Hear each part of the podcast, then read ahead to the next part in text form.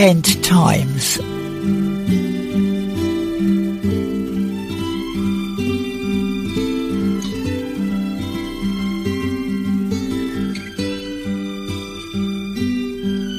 I wish we'd all been ready.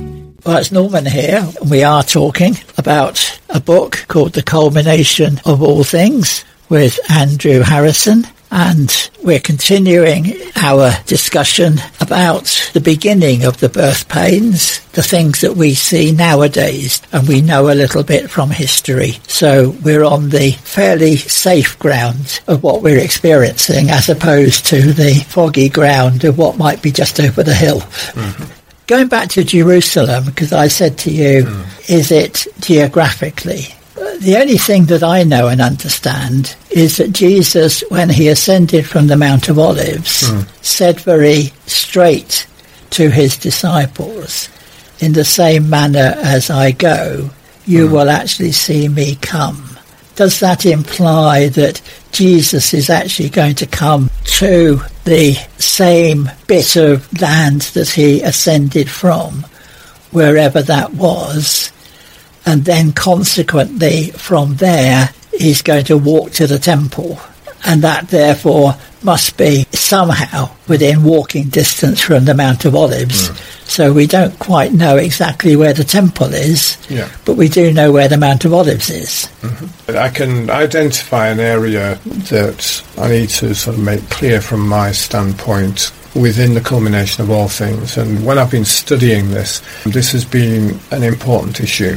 The question is, is the time of the second coming the same as the rapture and the same as the day of the Lord? And when I've been studying eschatology in light of the whole of the scriptures, the whole of the prophecies about the end times. I can't see any other way of understanding it other than what we are waiting for is the second coming of Jesus, and that second coming is when everybody will see him um, at the same time or around the same time. Every eye will see him. And at that time, as it says in Thessalonians and says in Matthew 24, that the rapture will take place. We will go up and people will be left behind. And we will forever be with the Lord in the air. So we will be with Jesus, but there's no indication that he will set foot on the earth at that time. First part of the second coming. So Jesus will come again, but not stand on the earth. He will come again. He'll be in the air. He'll be with the clouds.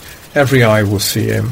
And we will go up and be with him. And this is the rapture and then we will be with him in that sort of existence. Of Is there a trumpet that sounds at that time or something? At that time, there will be a trumpet sound. Second coming of Jesus and the rapture as one event applies to the whole world, and everybody will see him. And it will involve people who have already died, and that's clear from Thessalonians and from Matthew 24. But he also mentions the trumpet sound in connection with the resurrection just prior to the last judgment, and that is referred to as the last trumpet. So that's different.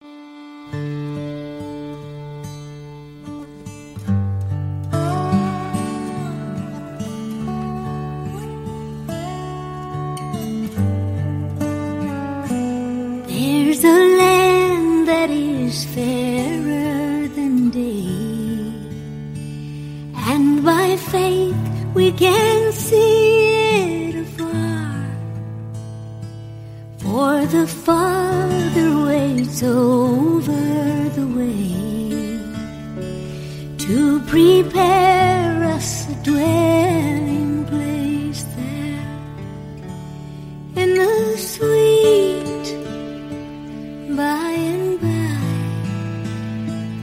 We shall meet on that beautiful shore in the sweet by and by. We shall meet on that beautiful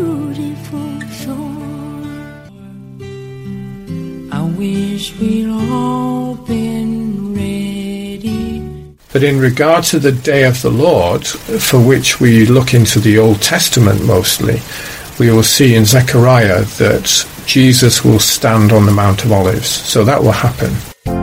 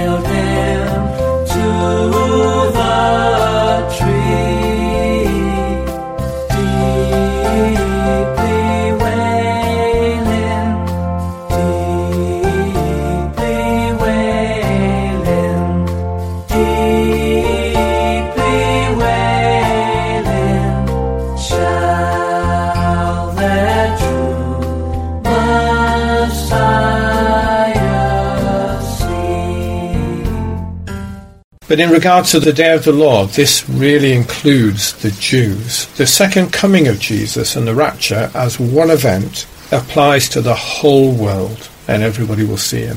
And it will involve people who have already died, and that's clear from Thessalonians and from Matthew 24. And that will not be the same, as far as I can see, as the time he stands on the Mount of Olives. But in regard to the day of the Lord, this really includes the Jews. When it comes to the day of the Lord, which is after the reign of the Antichrist and all that he does, which is after the rapture, all the terrible things that the Antichrist does, and lots of the wrath of God poured out on a non Christian world. After that will come the day of the Lord, the time when Jesus will stand on the Mount of Olives. And that will be the time when he reigns from Zion, when he reigns from Jerusalem, that very location. And Revelation makes it very clear that this will be for a thousand years. And during that thousand years, Satan will be locked up in the abyss, not in hell, but in the abyss, from which he will be released after a thousand years. So when Jesus stands on the Mount of Olives, I put this at the same time as the battle that takes place in Armageddon, when all the nations of the earth surround Jerusalem, and the scripture is very, very clear about this surround Jerusalem to destroy Jerusalem. Jesus will come and he will destroy the Antichrist. He'll send the Antichrist into the lake of fire. All of these armies of the world will be destroyed. And then Jesus will remain there in Jerusalem and reign in Jerusalem for a thousand years. And he will govern the whole earth in a sense that he's not done so before.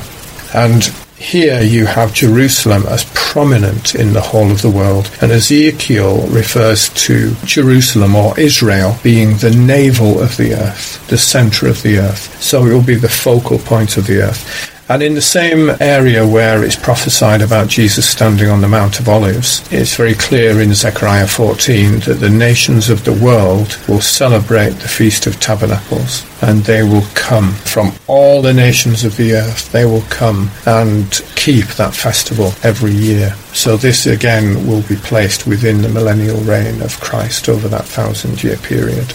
So Jerusalem is definitely prominent. And in the last two chapters of Revelation, 21 and 22, it's all about Jerusalem, Jerusalem being the bride of Christ. And Jerusalem is so focal in, in God's mind as a very, very important place. And prophetically, if you accept these prophecies literally, and there's no reason not to, and the Old Testament is absolutely full of the restoration of Israel and the Israelites coming back to their land and the temple and everything else, and Zion being the highest mountain on earth at that time. So incredible topographical things are going to be happening in that region, and it's going to be the focal point of the worship of all of God's people. There's a lot to be taken in there and uh, set me thinking.